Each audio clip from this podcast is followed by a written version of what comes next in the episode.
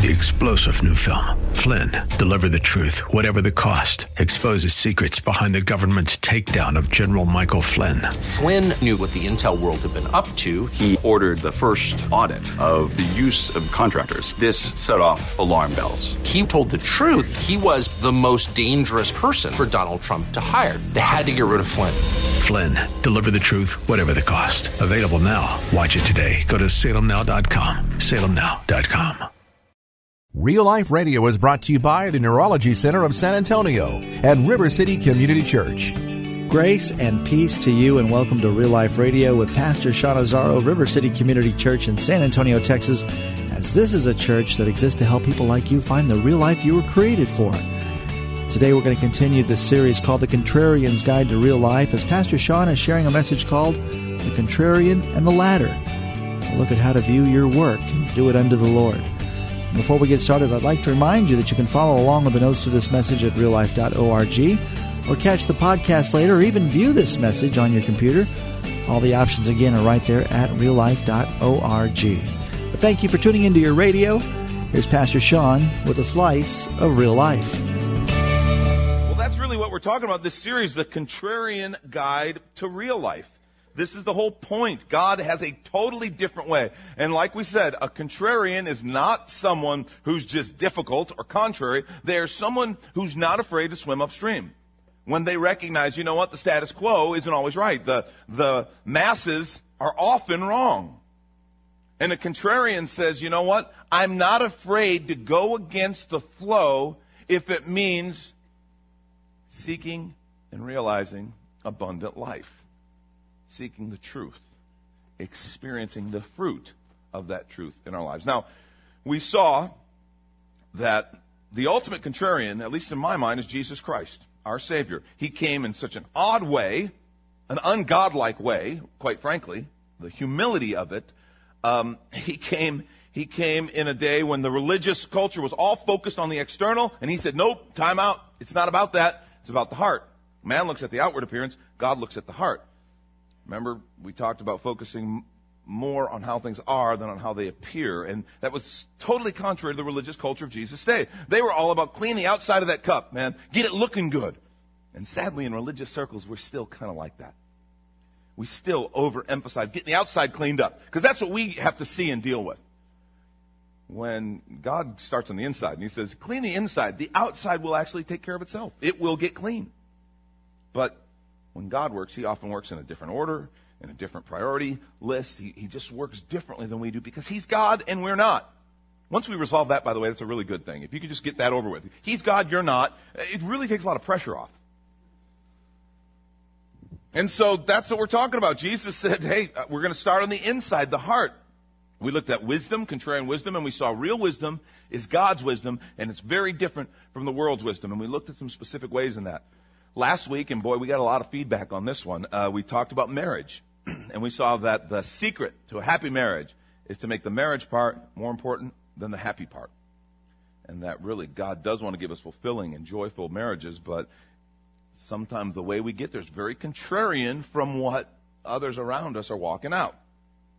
Now, today I want to talk about the contrarian and the ladder, and I'm going to talk about our, our work. Okay? This thing, because we do a lot of work. We spend a lot of our time, 40, 50, 60 hours, maybe more a week at work. And the question is, why do we do that? Why do we spend so much time at work? And some of you are looking at me, well, because me and my kids have this addiction to a thing called eating. We're just weird about that. Several times a day, we're pretty fond of a meal, you know?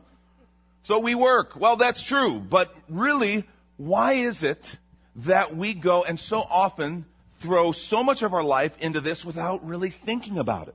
That's what the reference to the ladder refers to. And you know when I talk about the ladder, one of my favorite statements about the ladder, climbing up the ladder, whether that be the corporate ladder, whether that be the ladder of professional career advancement, this idea that, man, I'm supposed to keep going up. I'm supposed to be upwardly mobile. I'm supposed to keep climbing higher. And one of my favorite sayings about that is just the idea that, how, of how sad it is to get to the top of the ladder and realize it was leaning against the wrong building the whole time. You got to the top of something, you go, you know what? I'm not sure that this was worth getting to the top of. What is it about this ladder, this idea of climbing more, having more, being more, getting more higher, growing up higher, higher? What is it about that? I think there's some assumptions we make. You know, the assumption that there's things are better up there. There's more money up there, and that may actually be an accurate assumption. I don't know. There, there's more money, but then we say because of that, there's more joy, there's more fulfillment, there's more freedom, there's more empowerment, there's all these things. And, and the simple question is, what if that's not true? What if those kind of things are more a product of the person than the position? What if when I get to the top of the ladder, I'm still me? And I'm not this some kind, this transformed kind of different person because of just climbing the ladder, but that I'm just still me and all of the baggage, all of the stuff, all the fears, all the doubts, all the stuff is still there even though I climb the ladder. See, those are the questions that we have to ask because folks, this isn't this isn't a game. We spend a lot of time at work. And understand something. Our life is made up of time. Our life here on earth is time. We all got 24 hours a day. That's it. And we've got a limited number of days. And so we ought to take a look at this real seriously and make sure that we're not missing some contrarian wisdom when it comes to work. Now, there is a biblical illustration for me when it comes to work that is just fantastic. It's, I call it the tale of two kings. And the Bible, I am convinced, did it on purpose. Put Saul and David right next to each other. And they had the same job. They went to the same kind of work every day. They had the best job in the world. How many of us have wanted to be king or queen, right? You know, ladies, don't tell me you don't want to be queen, okay? I've seen you walking around here. I know how it is. Oh, Lord knows I want to be king. I mean, they had the best job in the world.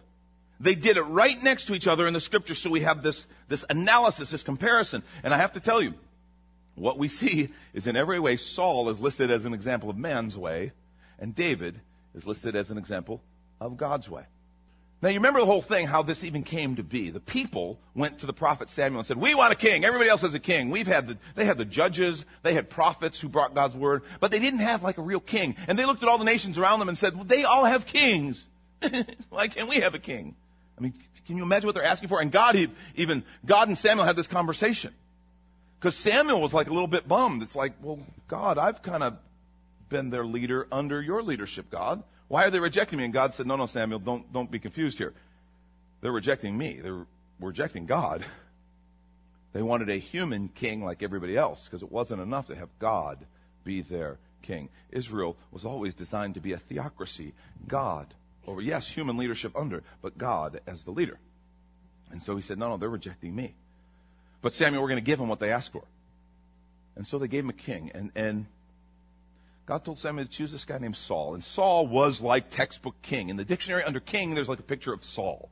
He was tall. He was good looking. He was a good warrior. He just had that whole king thing working. And so they select him. Now, one thing that you see about Saul throughout his whole life, he had this self consciousness about him. He really did. If David had a God consciousness, Saul had a heavy self conscious. And you watch through his ministry, it was always about him. And there's a story that kind of culminates this whole thing in 1 Samuel 15. If you have your Bibles, you can turn there. I'm just going to summarize the story for you, but there's a verse, there's a response I want you to see from Saul that kind of highlights what I'm talking about.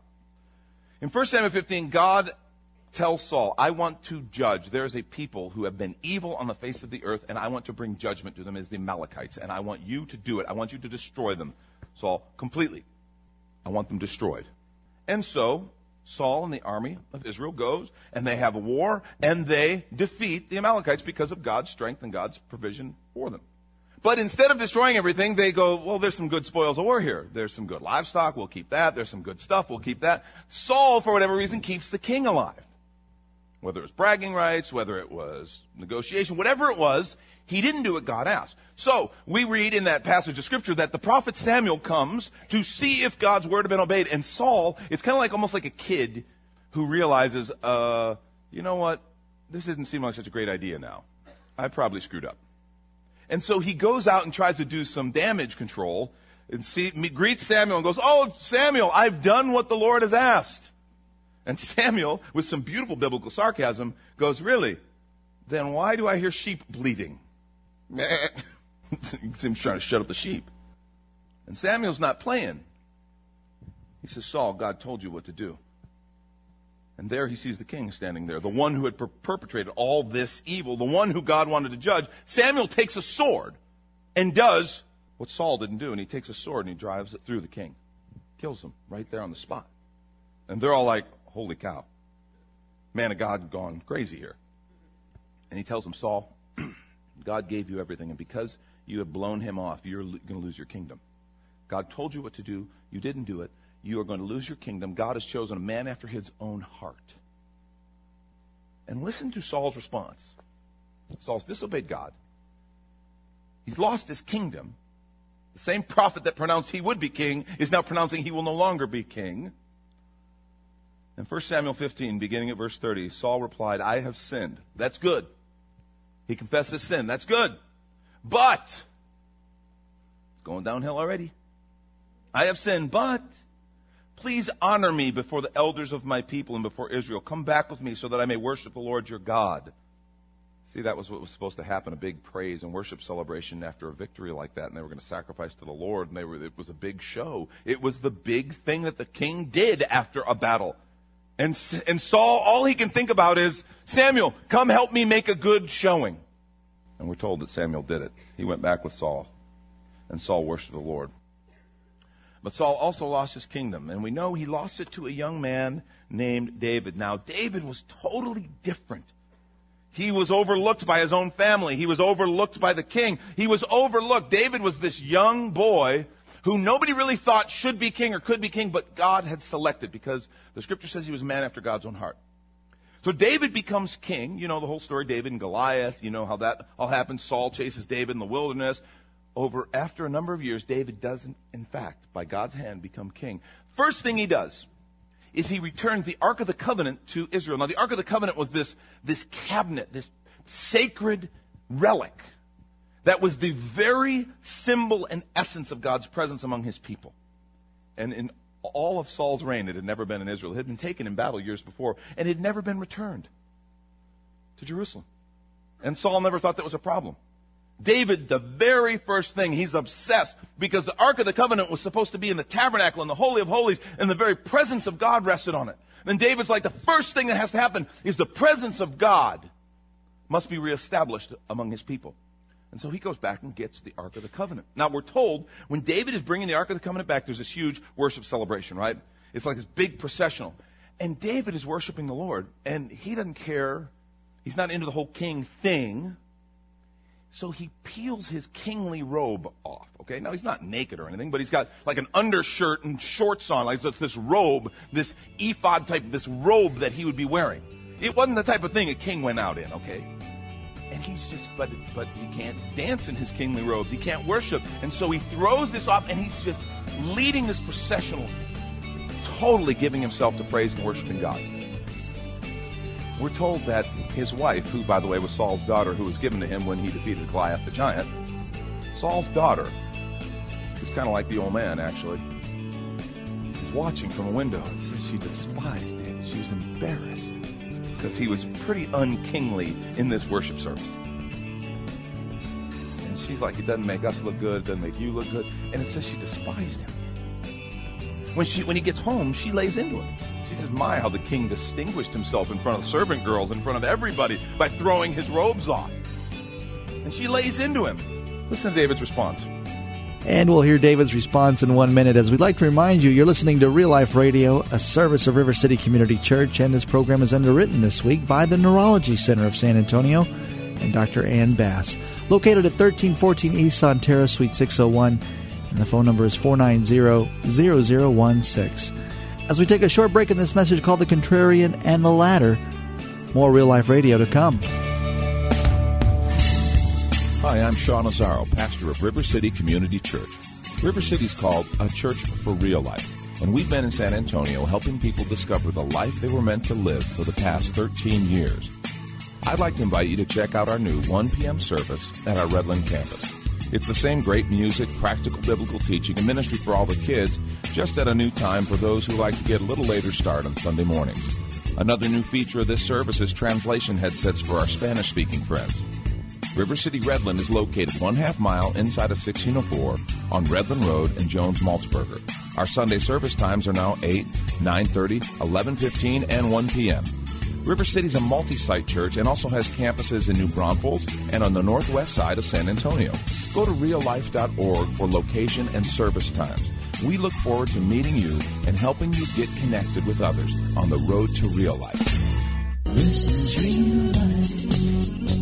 Welcome back, and we return to Pastor Sean Azzaro of River City Community Church in this series called The Contrarian's Guide to Real Life. And this is Real Life Radio. 2 Samuel chapter 6, verse 21 22. David said to Michal, his wife, It was before the Lord who chose me rather than your father or anyone from his house when he appointed me ruler over the Lord's people Israel. In other words, I was dancing before the Lord. And he says, I will celebrate before the Lord. I will become even more undignified than this. I will be humiliated in my own eyes, but by these slave girls you spoke of, I will be held in honor. I don't think there could be uh, two people, same job, right next to each other. There couldn't be a greater difference in these two men because with Saul it was all about him. David was serving a whole different king. You see, David served God. Saul wanted God to serve him. Saul wanted God to help him up the ladder. And that's where, when we start getting this contrarian thing, we, we got to dial down a little bit. Because I don't know about you, but a lot of my upbringing was kind of this idea that I'm supposed to climb up the ladder. I'm supposed to get more. I'm supposed to have more. I'm supposed to do more. And it's about more. And in, it's real easy in our Christian theology when we hear Jesus wants to give us abundant life to go, okay, Jesus wants to help me up the ladder. And so we can really try to make God my servant in my quest to climb the ladder. God, give me a leg up. God, help me in that meeting. God, that client, boy, if I got that sale, that would really make my year. God, I want that position. God, please do this for me. And uh, we can almost see the motion of rubbing the genie's lamp start to develop as we start to try to use God like a genie in a bottle or in a lamp to, to say, God, come out, give me three wishes. And we start using God instead of, like David, serving God. It's real easy to get into kind of the rhythm of Saul and just say, God, I'm supposed to go up the ladder. Give me a leg up. And here's the message I want us to grab onto this morning. Very simply, I want us to say no to the ladder and yes to the leader. No to the ladder and yes to the leader. See, that's the contrarian wisdom when it comes to work and career. Very simply, Say no to the ladder and yes to the leader. And understand, it's not easy to say no to the ladder because everybody in your world is cheering you up that ladder. Your parents, your siblings, your kids, your friends. Come on, go more, get more, be more, do more. And saying no to the ladder is kind of putting the brakes on a pretty big cultural thing here in the US of A. We kind of have that go up the ladder as that's the American dream. That's my God given right. That's my birthright. And when we say, you know what? Stop. Maybe that ladder's leaning up the wrong, up against the wrong building, or maybe it's not worth going up, at least not in that way. I'm going to trust the leader instead of the ladder. Knowing that Jesus did say, by the way, the thief comes to steal, kill, and destroy, but I came to give you life and that more abundantly. Knowing that he wants you to be blessed. Knowing that he wants you to prosper. Knowing that he wants you to have a full, rich, abundant life. But this is the big, this is a big faith thing. Am I going to get those things by the ladder or am I going to stop and put my trust in the leader instead? Because most of us, if left to our default mode, will without even thinking about it, start trusting the ladder. Because, well, that's just, it's easy to define and understand. Every, anyone can tell me what the next rung of the ladder is for me. It's a little more challenging to say, you know what, I'm not going to climb the ladder, I'm going to follow the leader. And that's a big faith decision. Do I trust the abundant life that the leader promises more than I trust the allure of the ladder?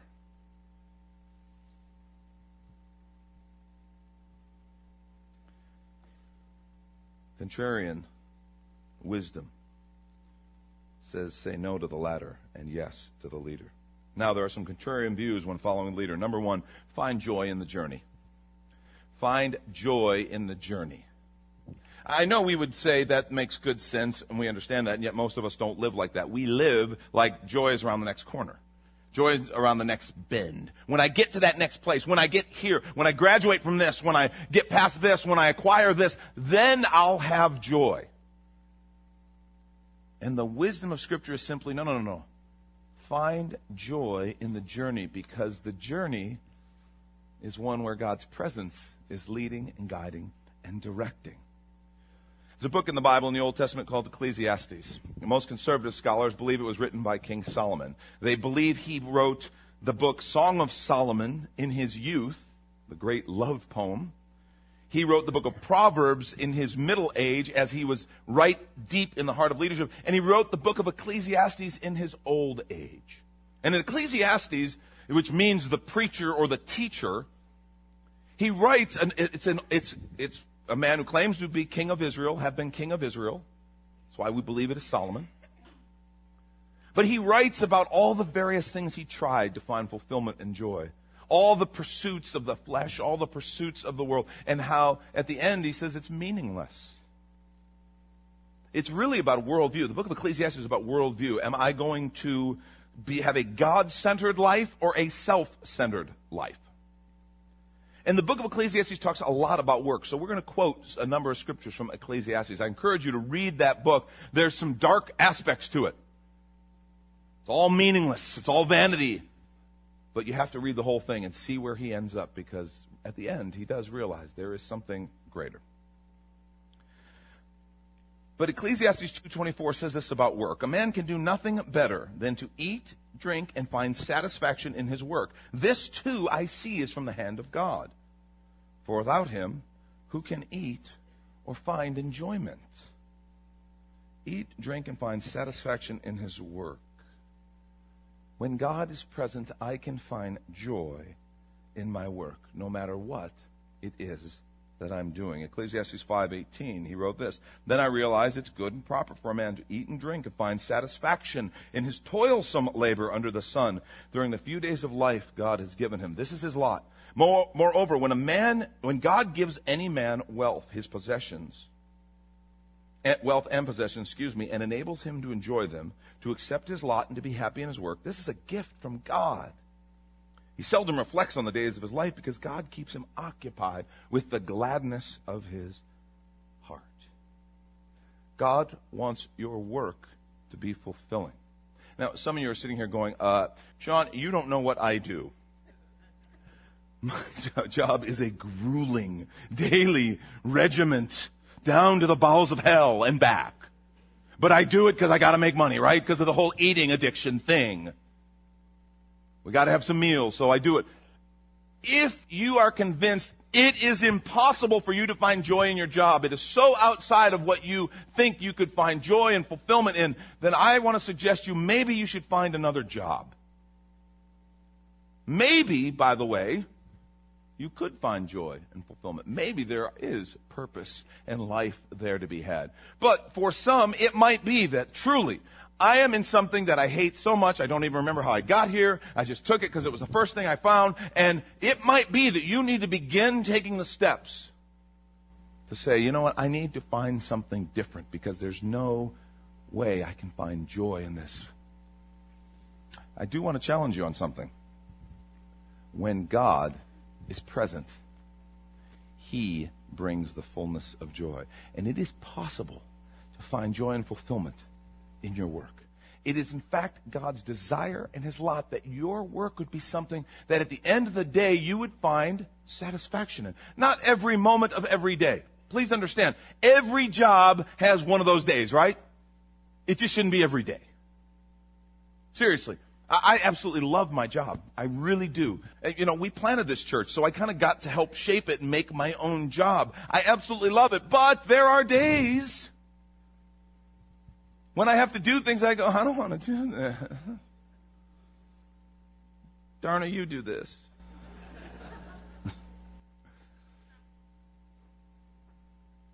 there are days when I, and I work with the greatest people in the world, but sometimes they're a pain in the neck.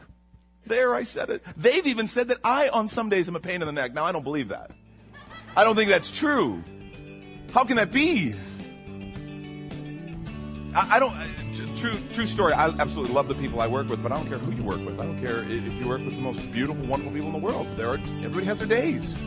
It's gonna happen. But I just want to challenge you. It's not supposed to be every day.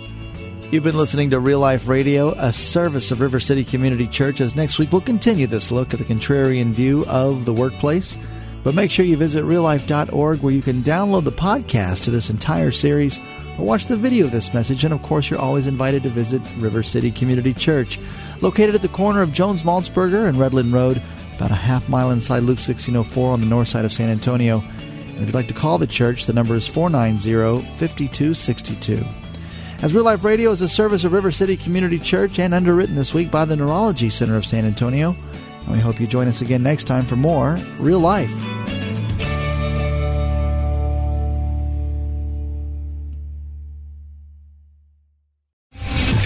General Michael J. Flynn, head of the Pentagon Intelligence Agency, knew all the government's dirty secrets. He was one of the most respected generals in the military. Flynn knew what the intel world had been up to. He understood its funding. He ordered the first audit of the use of contractors. This set off alarm bells. The explosive new documentary, Flynn, Deliver the Truth, Whatever the Cost, uncovers the facts behind this scandal. Flynn told the truth. He was the most dangerous person for Donald Trump to hire. I find out the worst enemy that I'm going to face in my life is right here in America. They took my assessment and they wanted me to change it. And I was like, I'm not changing it. They had to get rid of Flynn. With in depth interviews, archival footage, and never before seen personal records of the man behind the headlines. I just felt like I was drowning. Flynn, deliver the truth, whatever the cost. Available now. Watch it today. Go to salemnow.com. Salemnow.com.